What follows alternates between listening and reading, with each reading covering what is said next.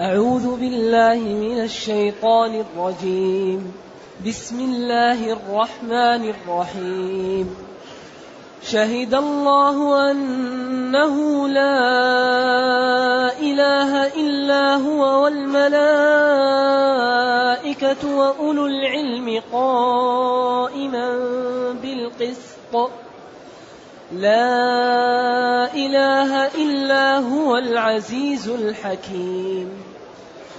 إن الدين عند الله الإسلام، وما اختلف الذين أوتوا الكتاب إلا من بعد ما جاءهم العلم بغيا بينهم، ومن يكفر بآيات الله فإن الله سريع الحساب.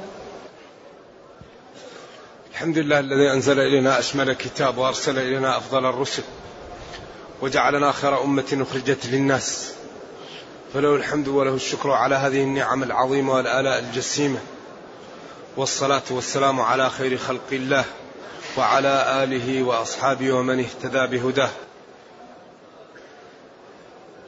أما بعد، فإن الله تعالى يبين في هاتين الآيتين كمال هذا الدين وجماله،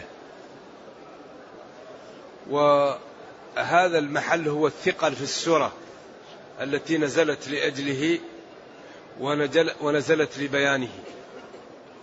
شهد الله، الشهادة أصلها الإخبار لأن يتقوى خبرا متقدم أو يضعف.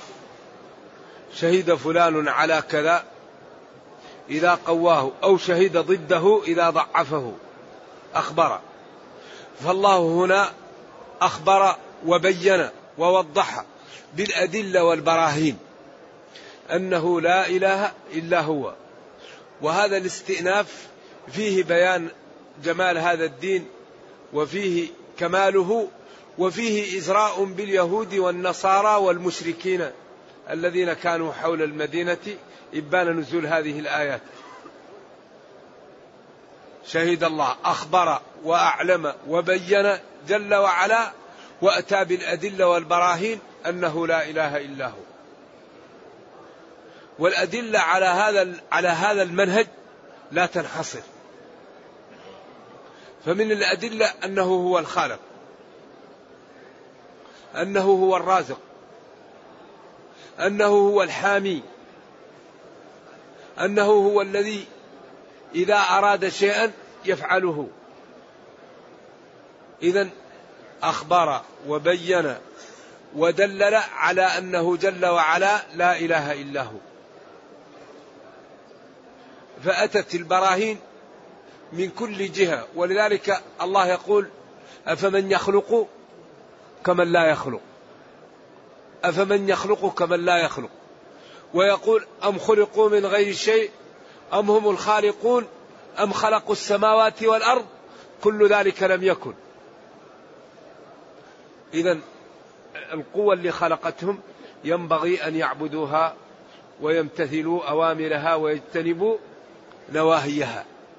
إذا ديننا دين قائم على أسس وقواعد ما هي قابلة إلا للتسليم، فحري بنا أن نعطيه الوقت.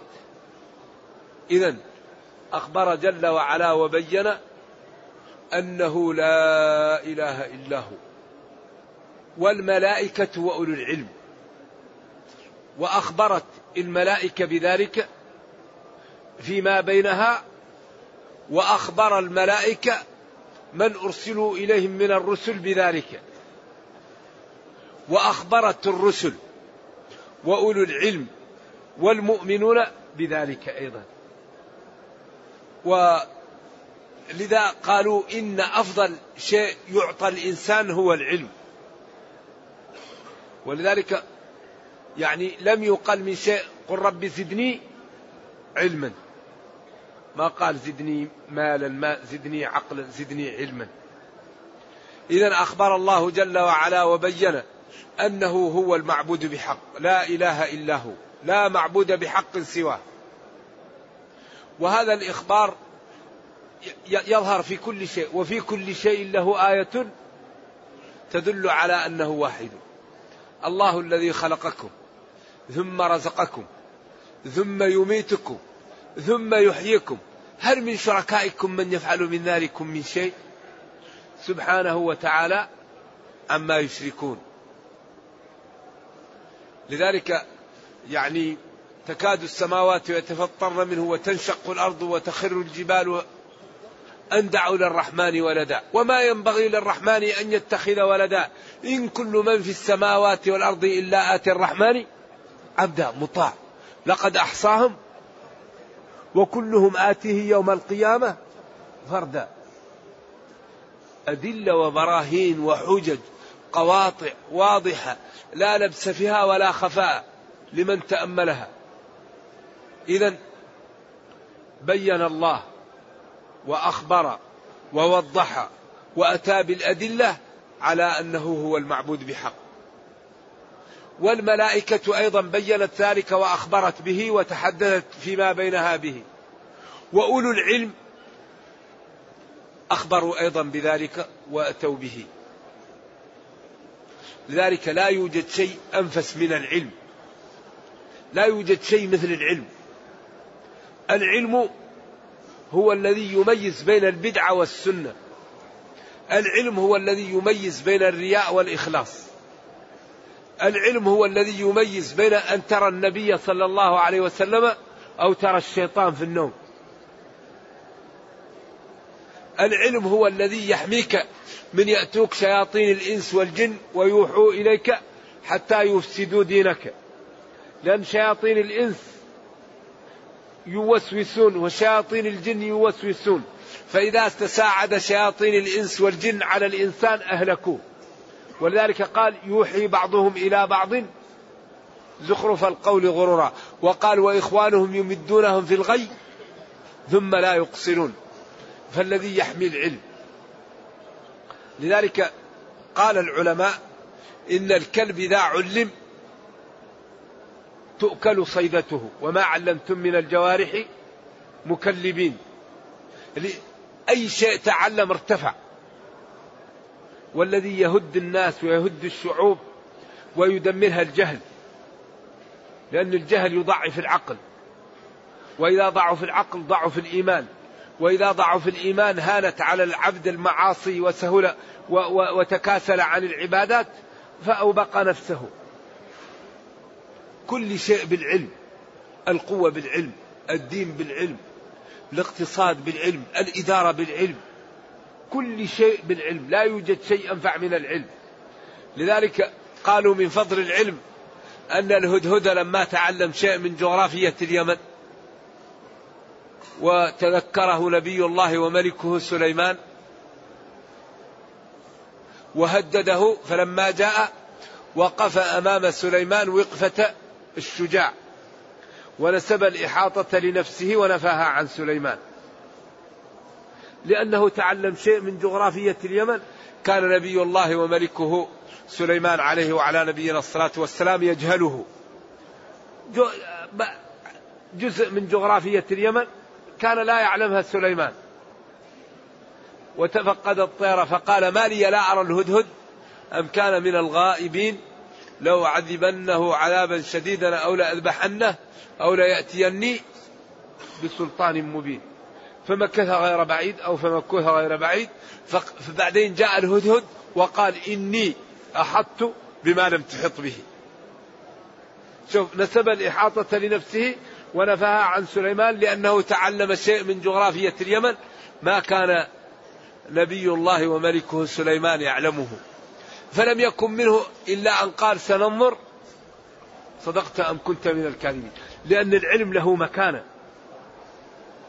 لذلك من فائدة العلم أن الإنسان يتعلم لينال أمورا من الدنيا فيرغمه العلم على الإخلاص.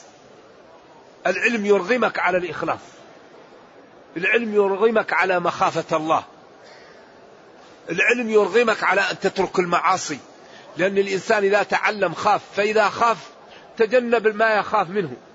لذلك قال جل وعلا إنما يخشى الله من عباده العلماء. العلماء بما عند الله للمتقين، العلماء بما عند الله للمجرمين، العلماء بما يعني يعلمه الله، يعني لا تخفى عليه خافية، أمره إذا أراد شيئا أن يقول له كن فيكون. ولذلك قال العلماء إن سحرة فرعون لما كانوا أبصر الناس بالسحر ورمى موسى عصاه وألقاها فالتهمت حبالهم وعصيهم، أيقنوا أن هذا ليس من السحر، لعلمهم بالسحر تيقنوا أن العصا من الوحي ليست من السحر. لذلك لما التهمت ما عندهم على طول سجدوا، والله قال فألقي، ما قال فسجد السحرة، قال فألقي السحرة الساجدين. الإمام في قلوبهم أرغمهم على السجود، في لحظة تغير وأصبح إيمانهم واصل مرحلة عجيبة، وأصبحوا لا يخافوا من التهديد بالقتل ولا من تقطيع الأيدي والأرجل من خلاف. فقالوا في الشعراء لا ضير إنا إلى ربنا منقلبون، وقالوا في طه لن نؤثرك على ما جاءنا من البينات والذي فطرنا فاقض ما أنت قاض إنما تقضي هذه الحياة الدنيا إنا آمنا بربنا. فالعلم أمر عجيب، لذلك لا يوجد شيء أنفع من العلم، لأنك إذا تعلمت في النهاية لازم تخلص ولازم تترك المعاصي ولازم تستقيم، إلا من كتب الله له الشقاوة، نرجو الله السلامة والعافية، كإبليس. إبليس كان من أعلم الناس ولكن أصابه إيش؟ الكبر، ولذلك قال له ربه اخرج منها مذءوما مدحورا. إذا شهد الله أخبر وأعلم وبين أنه لا معبود بحق إلا هو، وشهدت بذلك الملائكة وشهد بذلك أولو العلم، في حال كونه قائما بالقسط قائما بالعدل، كل الكون هو اللي قائم به، يعز هذا ويذل هذا ويخفض هذا ويرفع هذا ويحيي هذا ويميت هذا، قائما بالقسط، كل شيء قائم بالعدل. ولذلك قال الرحمن علم القرآن، خلق الإنسان علمه البيان، الشمس والقمر بحسبان والنجم والشجر يسجدان والسماء رفعها ووضع الميزان. ميزان، هذا الكون يقوم بميزان، لذلك الذي يطغى في هذا الميزان يسبب للكون دمار، إما بالطغيان في الميزان من ناحية الشرع أو الطغيان في الميزان من ناحية ما خلقه الله في الكون. لذلك الطغيان في الميزان الآن هو الذي يسبب ما لا الاحتباس الحراري، سبب الطغيان في الميزان، تجمع الغازات، الوقت يعمل حر، تجمع أمور، يطغى في الميزان، فإذا أطغي في الميزان هذا سبب دمار، سواء كان الطغيان عن طريق الشرع أو عن طريق الكون والعادة التي خلق الله بها الكون. ذلك فيه ميزان، ووضع الميزان. فلذلك الطغيان في الميزان سواء كان في المعاصي أو في تغيير الكون هذا يسبب دمار سبحان الله. قائما بالقسط لا إله إلا هو. إذن هذا فيه بيان وفيه رد العجز على الصدر، لأن نفس هذا هو الكلام الأول، ألف لام ميم الله لا إله إلا هو الحي القيوم، ثم ذكر بعض الأمور ثم عاد لهذا بما هو أوضح وأقوى ليترسخ هذا في نفوس الناس، ثم جاء الأمر الذي نزلت له السورة، وكثير من السورة يعالج هذه القضية، وهو قال إن الدين عند الله الإسلام. إن هذه قراءة الجمهور، ويمكن أن تكون شهد الله أنه لا إله إلا هو، وتكون الجملة معترضة شهد الله أن الدين عنده الإسلام، وتكون جملة أنه لا إله إلا هو كأنها معترضة، أو تكون إن الدين عند الله الإسلام بدل اشتمال من أنه لا إله إلا هو، لأن الدين أعم من إيش؟ من لا إله إلا الله، فالدين فيه لا إله إلا الله وفيه غير لا إله إلا الله، أو يكون بدل كل من كل. إذن شهد الله أن الدين عنده الإسلام، وهذا هو محط الرحل، وهو الذي جاءت السورة لبيانه. يقال إن وفد نجران السيد والعاقب جاءوا، فلما قال لهم النبي صلى الله عليه وسلم ادخلوا في الإسلام، قالوا نحن في الإسلام قبل أن تبعث أنت. قال كذبتم، لو كنتم في الإسلام لما قلتم إن عيسى إله وعبدتم الصليب. فجاءت هذه الآيات ترد عليهم، إن الدين عند الله الإسلام، ليس كما تقول اليهود عزير بن الله، وليست كما تقول النصارى المسيح ابن الله. إذن هذه توطئة وبيان لثقل الذي نزلت له الآية، إن الدين عند الله الإسلام. إن حرف توكيد ونصب، الدين الطريقة والمذهب، عند الله في شرعه وفي حكمه الإسلام. ولذلك لما جاء هذا الدين كل الشرائع الأخرى ناقصة، لم يأتي دين كامل مثل هذا الدين. ولذلك كان النبي يرسل لقومه، يأتي النبي ومعه الرجل، ويأتي النبي ومعه الرهط، ولكن النبي صلى الله عليه وسلم أرسل إلى الناس كافة. أرسلناك للناس كافة وأوحي إلي هذا القرآن لأنذركم به ومن بلغ. فهذا الدين دين عملاق، الإسلام. إذن إن الدين عند الله الإسلام، ولذلك الإسلام كامل بين الضروريات والحاجيات والتنظيميات والتحسينيات، فالجواهر الستة حاطها بالحفظ، فحافظ على العقل وحافظ على النسب وحافظ على العرض وحافظ على المال وحافظ على الدين وحافظ النفس. الدين والنفس والعرض والنسب والمال والعقل، جواهر الست. وبعض العلماء يقول الجواهر الخمس، لأنه يجعل النسب والعرض شيء واحد، والنسب لحال والعرض لحال، لأن النسب جاء فيه لأجله الرجم والزنا، والعرض جاء فيه القذف، فهما منفصلان.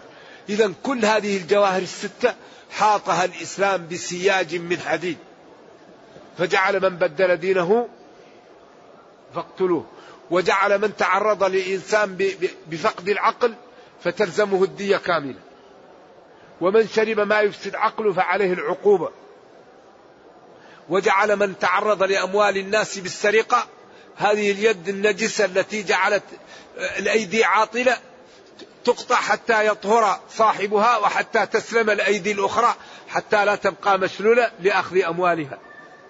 فذلك طهارة لصاحبها ورحمة به ورحمة بالآخرين.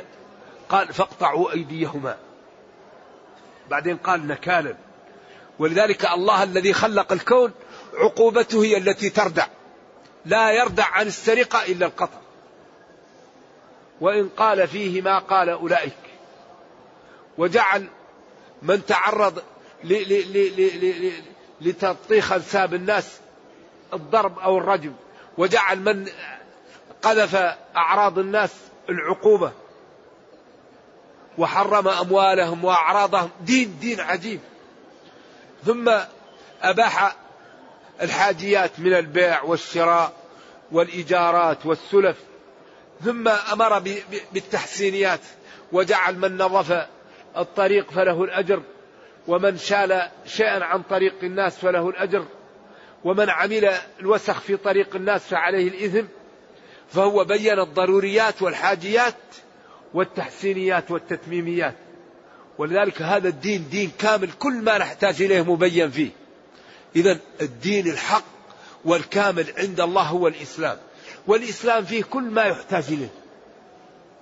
كيف تكون الإدارة، وكيف تكون الأسر، وكيف يتعامل مع الوالدين ومع الأبناء ومع الأصدقاء، وكيف يتعامل مع الأعداء، وكيف تمشي في الطريق، ولا تمشي في الأرض مرحا إنك لن تخرق الأرض ولن تبلغ الجبال طولا. امشي في الطريق عدل، الجبل أطول منك والأرض أقوى منك فتمهل.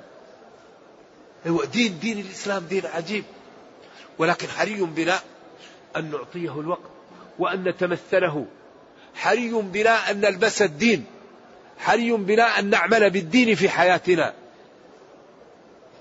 إذا عملنا بالدين الله يضمن لنا أمرين، إذا كان الدين هو دستورنا الله يضمن لنا أمرين، يصلح لنا دنيانا وأخرانا ويحمينا من أعدائنا ويعزنا في الدنيا ويرحمنا في الأخرى. وهذا دين ما بس نفتح ونطبق، تبيانا لكل شيء، ما فرطنا في الكتاب من شيء، ولذلك كل ما يحتاج إليه هو موجود في هذا الكتاب. وفي فتح أبواب التخصص وفتح أبواب العلم، وقل اعملوا بما كنتم تعلمون الكتاب وبما كنتم تدرسون، سألوا أهل الذكر إن كنتم لا تعلمون. يفتح الأبواب. إذن إن الدين عند الله الإسلام، لا اليهودية ولا النصرانية ولا المجوسية ولا المزدكية ولا البراهمة ولا البوذية، الدين عند الله هو الإسلام. ولذلك هذا الدين لما جاء نسخ كل الشرائع، نعم، ومهيمنا عليه. ولذلك قال لا يسمع بي شخص ولم يؤمن إلا دخل النار. وبرهان هذا الدين هو القرآن، فالذي يفهم البلاغة ويفهم العربية إذا سمع هذا القرآن علم أنه معجز، وأنه معجزة خالدة إلى قيام الساعة.